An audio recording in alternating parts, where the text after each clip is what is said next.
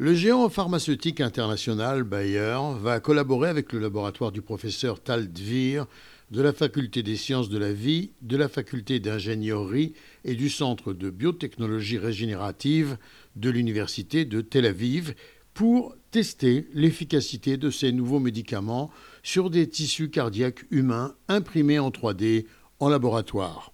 Et ce, dans le but d'éliminer les traitements toxiques ou inefficaces plus rapidement et à moindre coût.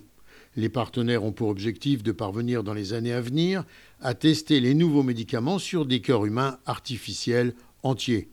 L'accord a été signé par Ramot, la société de commercialisation de technologie de l'université de Tel Aviv. En avril de l'année dernière, le professeur Tal Dvir et son équipe ont réalisé une percée mondiale en imprimant un cœur humain vivant en laboratoire à partir de tissus prélevés sur un patient.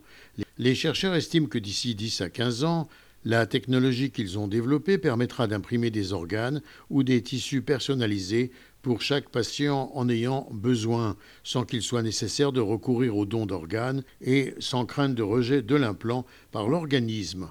Mais dès aujourd'hui, les tissus imprimés en 3D du professeur Dvir ont le potentiel de révolutionner un autre domaine, le développement de médicaments. Gérard Benamou de Tel Aviv pour RCJ.